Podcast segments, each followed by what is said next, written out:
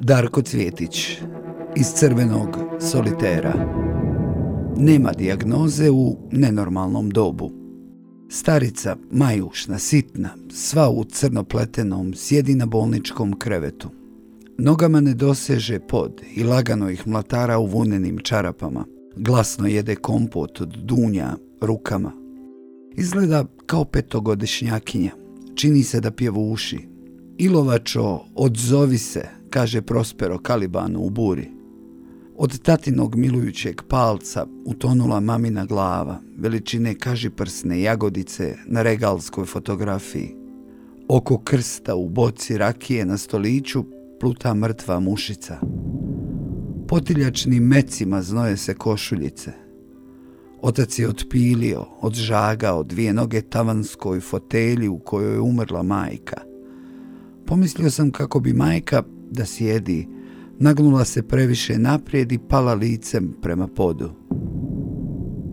Moja kazališna baka, prvakinja Srpskog narodnog pozorišta iz Novog Sada, igra Isidoru Sekulić u seriji o Andriću. Moja baka, glumica iz Što na podu spavaš, velika Aleksandra Pleskonjić. Pokušavam zamisliti lice svoga oca u gledalištu, dok na sceni govori njegova majka Maja – Majci nisam uspio objasniti da na sceni u Zagrebu može vidjeti svoju majku.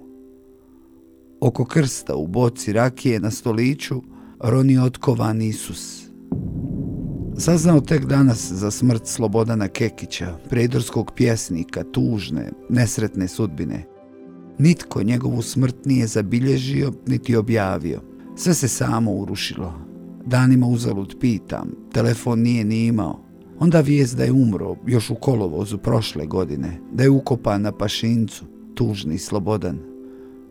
Počinjeli smo pisati zajedno, on malo ranije, pogurao ga je Nenad G, pjesni Kojkače, koji iz istog dijela predgrađa Prijedora iz Gomjenice. Slobodanova poezija ostala je u sazvježđu pjesnika Ojkače i samo ponekad je divergirana – i tada bila najbolja, puna drhtavice, škripe i straha. Ali bolest ga je polako uništavala, mentalna bolest s kojom se bori od djetinjstva. Ona ga je oslobodila rata, ali i grizla ga svojom brzinom nesmetano.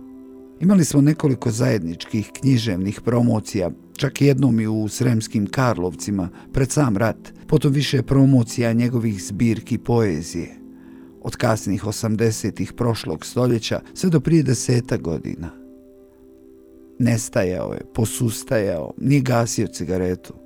Onda je zaglavio u ustanovi, na Sokovcu. Nije ga bilo mjesecima, o Ilovačo. Ovdje biti normalan davno je izvrnuto stanje. U nenormalnom dobu nema dijagnoze, pa čak ni pjesnicima – Slobodan je bio neobičan pjesnik, svoj na neki taman način, siv, pun tuge i nemira.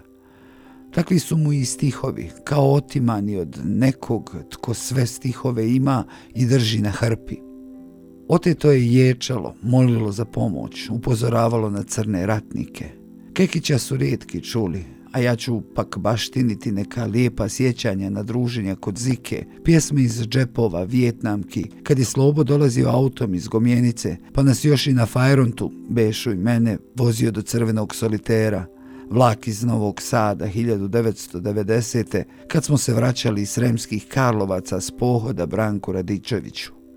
Ili kako je ono pjevao nekog šerbeđija, mirno spavaj slobodane, sve je strašnije. Wittgenstein, sin najbogatijeg industrijalca u Hasburškom carstvu, pobjegao iz Kembridža da bi postao seoski učitelj, a jedno vrijeme je radio i kao vrtlar u samostanu. Vrtlar u samostanu, jedan od najvećih umova jezika, gospodine Cvjetiću, rekao je Leon.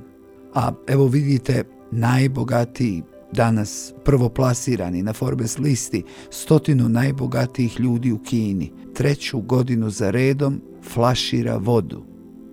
Izvor Kulturbund. Krst u boci rakije na stoliću. Čeka gutljaj. Izvučem neki osmih sledom. Pjeva Šobić.